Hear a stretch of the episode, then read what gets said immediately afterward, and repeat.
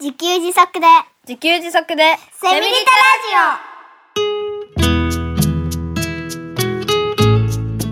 この番組はパーマカルチャー研究所の三栗祐樹が自給自足で幸せなセミリタイヤ生活を送る知恵をお届けします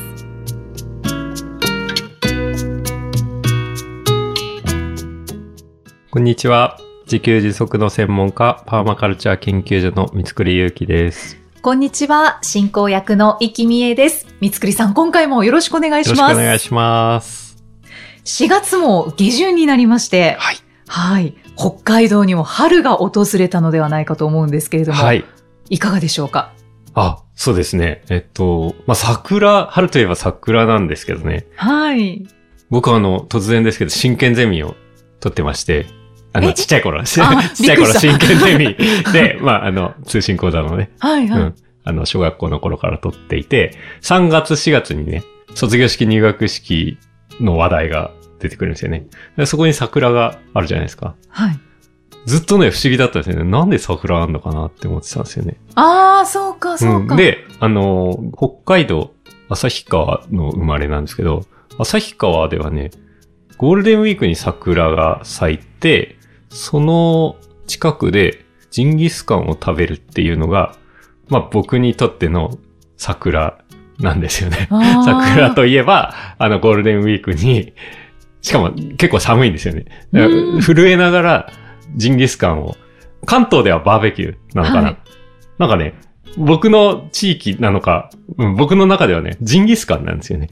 うんううんんまあ、ババーベキューなんですけど、あその肉外がでジンギスカン。そうそう、焼くんですよ外ねで、うん。ゴールデンウィークの時期に震えながらやるっていう、うんそ、そこに桜がちょこっと咲いてるっていうね。あー本当にちょこっとしか咲いてないですよね。ほいで、僕あの、24歳の時に、あの、上京して、まあ、就職で東京に来たんですけど、はい その時4月で、すっごい立派な桜が咲いてて、ああだからみんな、卒業式とか入学式桜がどうこう言ってんだって、これは確かに綺麗だと思 って、はい。なんか、はい、春が来て桜といえば、なんかそんな、 そんな思い出を思い出しました。何の話 い今良かったのかなはい、 大丈夫 です、大丈夫です。はい。はい、はい。ねこの4月下旬、北海道に春は訪れましたかっていう。あ、そうごか、質そう問か、そだうったそんうですそうけれどもですね。ううんん。だから、あの、この時期はね、まだ、まだ割と寒い。あったかくなってきたけど、外で、なんか、バーベキューするには、まだ寒いみたいな。うんなんか、そんなイメージかな。あ、そして、だから、えっ、とね、5月あたりから、今度、うん、4月末5月あたりから、僕の場合は、花粉が始まるんですよね。花粉症がね。あうん、そして、ああ、目がかゆいなと。ーはい5月いっぱいぐらい、目かゆくなりますね。そうですか。うんなんか、まあ、北海道のメインの花粉といえば白樺花粉、うん、とかってうんうんうんと聞いたことがあって、まあ、大体それぐらいになるはあ感じですかね。薄井さんはじゃあ、白樺花粉症。ああ、そうですね。昔から。うんあーまあ、そんな重くないですけど。はういんはうんい。ねえやっぱり、1ヶ月ぐらい、こう、遅いわけですよね、北海道は。うん、そうでしょうね。しかうんも、スギ花粉がないんじゃないかなって思いますね。ああ、杉があまり植えられてない。うん。なんか、スギの北限北、北の限界は、なんか、よくわかんないけど、あの、本州。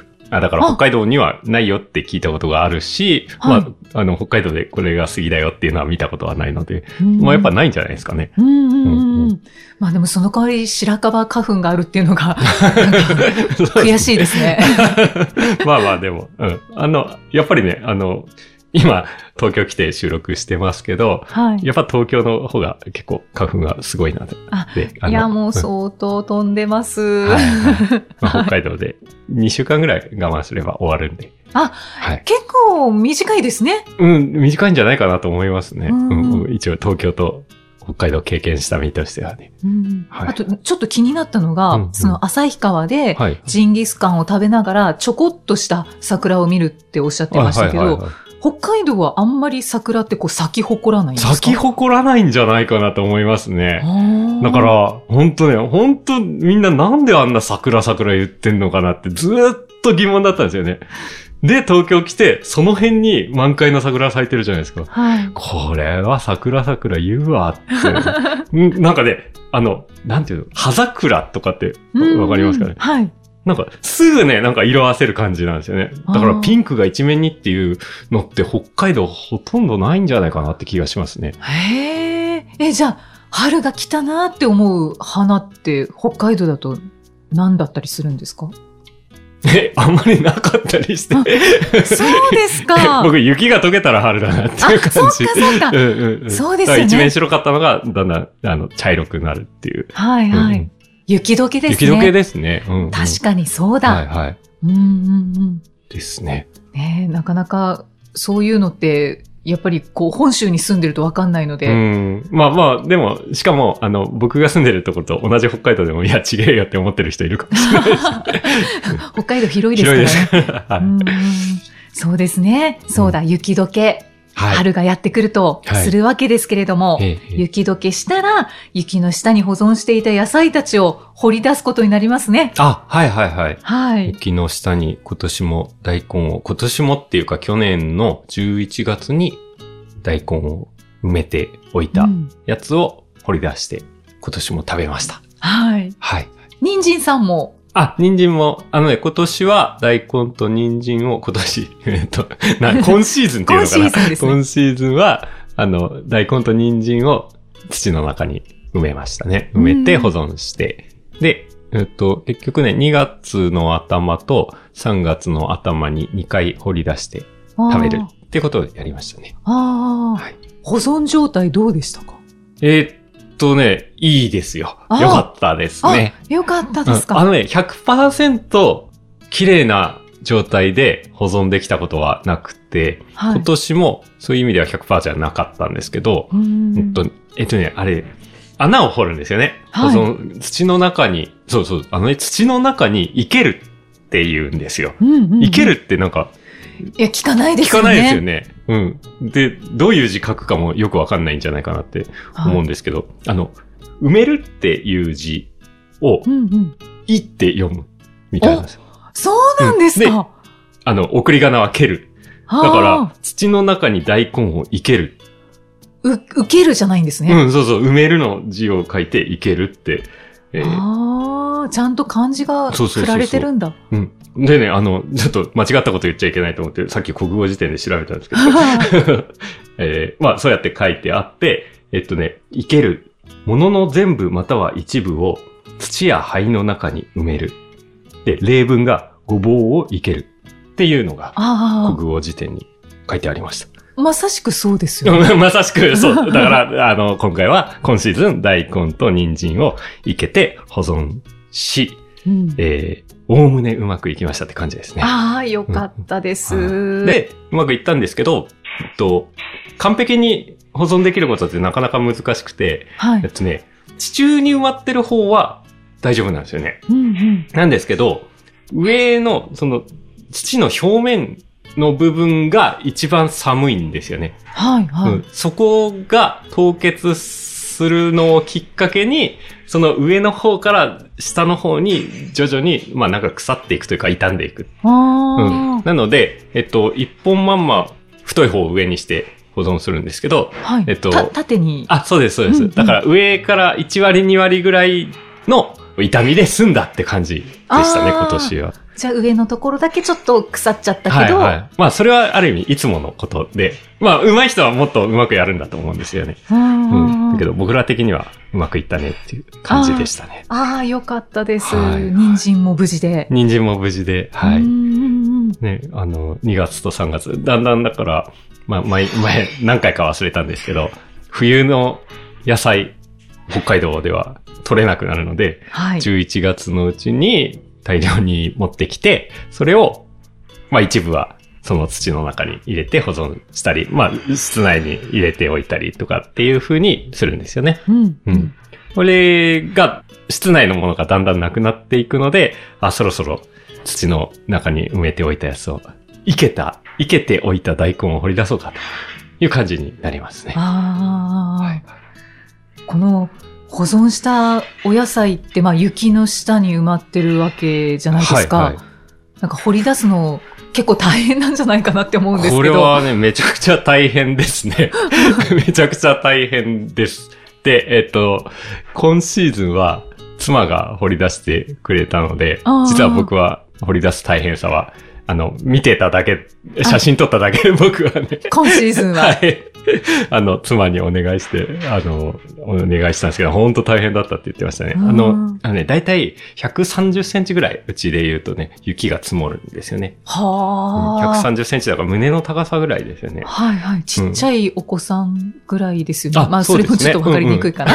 ちっちゃいお母さんが、小学校1年生ぐらい。うんうん、んそうですのね。背丈ぐらいの雪が、うちでは、うちの周りには積もるんですけど、えっと、まあだからそれをね、スコップでね、掘らなきゃいけないと。そうですよね。で、あの、スコップで掘るのって、2、30センチ掘るのってなんか、一掘りで掘れるじゃないですか。はい。でもそれ以上ってなんか、この、なんていうのかな、スコップの柄の部分が、こう、んあ動きにくくなるかうんら、うん、わかりあまの、す。スコップの絵が動くようにさらに広く掘らなきゃいけないから、はいはい深くなるほど、30センチ掘るのは簡単だから、その倍の60センチ掘るの2倍でしょって、そういう感じじゃないんですよね。はいはうい。ん。な 2×2 の4倍ぐらい大変みたいな、そんなイメージなんですよね。ああ、うんまあだからもうとりあえず雪が深いので大変なのと、はい。あの、さらにね、地面、土の中に埋めてるんですけど、土自体も凍ってる。ですよねあだから、そこに剣先スコップを入れて掘り出すんですけど、うんそれがすごい大変でした。あ、うん。と、妻が言ってました。 まあ、そうですね。はい。そう、掘るのも大変だし、はい。あ、目印ってつけてるんあで、すか目印つけてます。あーあの、四角い穴を掘って、でね、 もう完全にわからなくなるので、ううんん、まあ、わからなくなるの分かってるので、えっとね、まあ、支柱ですね。うん支柱、あの、園芸用の支柱を四つ角に4本立ててはい。置いてますね。ああ、ああはい。じゃあ一応、おおむねこの辺うんりこだなの辺りだなっていうのは分分かるようにし。てます。掘って、でもはい土も、まあ、硬くなってるんですかうんね。うんうんそうですね、あーうんでね、あの、ちょっと面白かったのが、今年、今シーズンは2月と3月、2月頭と3月頭に2回掘ったんですよね。ああ、はい。で、2月頭は、すごい本当に土が硬かったんだけど、3月頭は土が柔らかくなってて楽だったって言ってたんですよね。へえ。これがね、なんか原理がわからなくて、え、うんなんで3月になると、 うーん、まあ暖かくなったから柔らかくなったのかって、いやでもうん、うん、なんかね、納得いかな かった。けど、まあそうだったらしいです。なんでそうなるのかなってだ感じけです。ど、まあ、明らかに気温でしょうね。ああ、気温ですかね。うんうんうんう。んあと雪もやっぱり少なくなってたんじゃないでしょうか。あ、雪はね、あの3月頭はそんなに溶けないんですよね。ああ、じゃあ変わらない。うん、だから、それで雪に覆われてるはずだから、その、あったかい気温が、あの、下の方っていうか土の方には行かないはずなのになーとかって、不思議だなって思ってましうた。ん、本当ですね。そういう、なんかわからないのと対峙するっていうのも、ああ、そうねでなんすね。か自給自足うんうんの醍醐味ですね。 そうですね。まあだからなんか不思議なことってよく起こるんで、いつもなんか、なんでかなって保留して 考えてます。うんへえで、その、大根と人参ですけれども、はい。はいお料理担当の奥様、さえさんがはい。料理してくださったかと思うんですけれど、はい。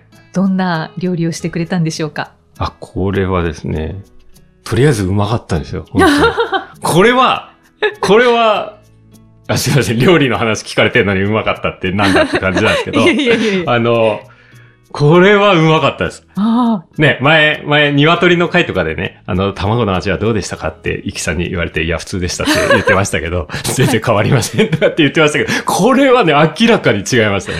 ああすごい、えーすごい甘いんですよ。あ、本当ですか。うえ、んそれまあはま、あうんえ、料料理したから、ちょっと味がついて違うんでるすとよねかじゃなくて。うん。掘り起こして、それをね、輪切りにして、そのまま食べるんですよね。あいやめちゃめちゃ甘くて、もう全然そのまま食べ続けられるぐらいの甘みで、あ。へえおやつじゃん、これ、みたいな。えもう味噌も塩すらつけなくても甘いくて、いくらでも食べれる感じだったんです よね。うわー食べたい。で、まあなんかね、雪下保存すると甘くなるやって、いいろんなところでは聞いてたんですけど、今年、それを本当に実感して、うんあなんでこれ甘いのっていうことで、ポッドキャストを収録するということで、また調べまして。えっとね、なんか、0度付近になると、あ。はい。えっとね、大根の中にアミラーゼっていう酵素があるらしいんですようね。んうんうん。それが、大根の中のでんぷんを糖に変えるらしいんですよね。はあ。なんかそういう化学変化なのか何なのかわかんないけど、そういうことが起こってるらしいんですよね。はあはいはい。で、でんぷんを糖に変える。で、明らかに食べたら甘かったんで、これは多分本当だなって うんうんうん思い ました。そうなんだ。ななんかね、僕ね、あの、情報すぐ疑うんですよね。あこれ本当かって、いつもこれ本当かって、あの、思うんですけど、いなんか、それが自分の実感と合わさった時、多分これ正しいなって。うんなうんか、そんな風に僕、うん、いろんなことを考えるんですけど。あこれは、アミラーゼという酵素が多分でんぷんを糖に変えたんだろうと思いま した。ーええうん4ヶ月ね、雪の下で寝てましたからね。ねえうんまあ、それで、あの、 その料理の話ですよね。あ、そうですね。うんうん、で、まあ、生で食べても全然美味しいし、まあ、肉大根とかね、あと、ただ、ただ塩で煮ただけっていうのもうまはかったし、味噌汁に細切りにして入れたのも、もうね、ほんと、全部うますぎで、なんかね、もうこれだけは、あの、毎回、 そう、味がよくわからないって、 自給自足したから美味しい気がするんだみたいなことを言ってますけど、これは明らかに違う。あ。ええ面白かったです。なんか、おでんの大根とかにしたらもうめ最っ高ちゃうまいなで気すがしね。ますね。だか、ら、うん、もうなんか、自給自足をするようになってから、素材の味って、素材の味ってそれまで本当言葉でしか素材の味って聞かなかったですけど、うん、素材の味絶対あるわっていうのが、んもう年々実感してる感じですね。で、それはきっと有機栽培するとまた、より実感するんですかね。多分そうだと思います。うんまあ、そうそうそう、僕がね、あの、お手伝いに行ってる有機農家さんの野菜も、明らかに違ったので、うんなるほどなっていうのを、うん、なんか、ね、毎年いろんなところで実感しますね。ああ。はい。いやーいいです ね。いい です。とてもいいです。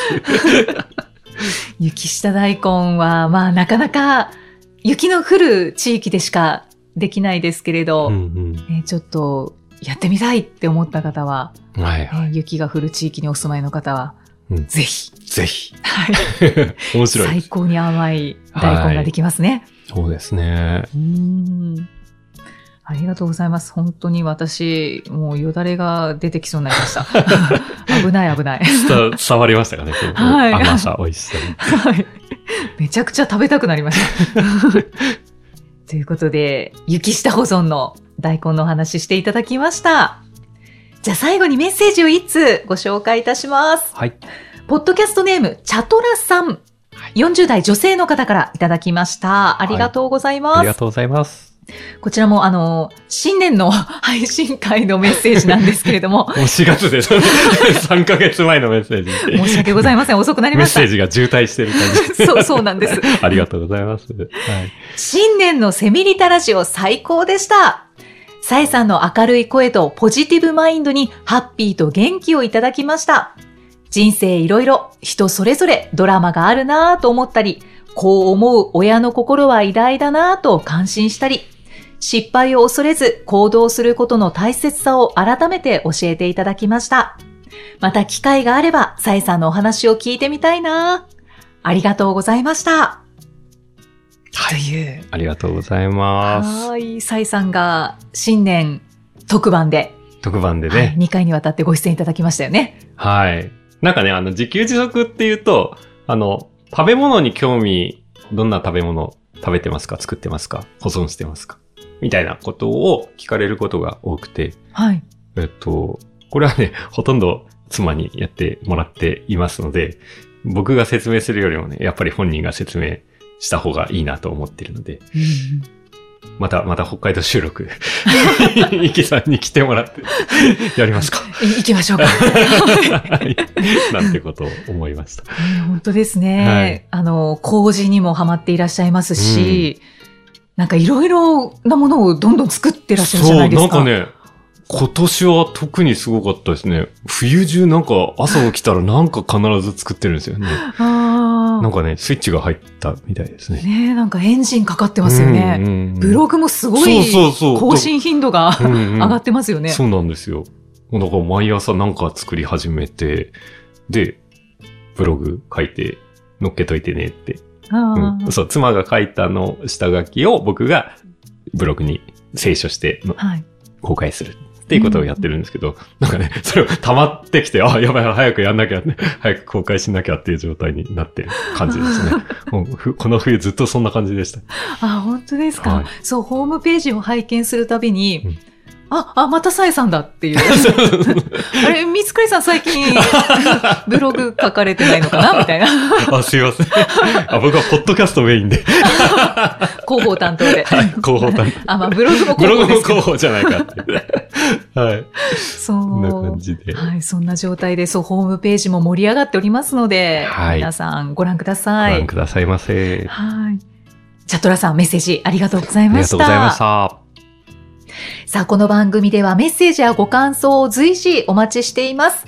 エピソードの概要欄に記載のパーマカルチャー研究所ホームページのお問い合わせフォームからお気軽にお寄せください。そして本日のお話に関するブログのリンクも貼っておりますので、ぜひご覧ください。三つくりさん、今回もありがとうございあまりしがとうたご。ざいました。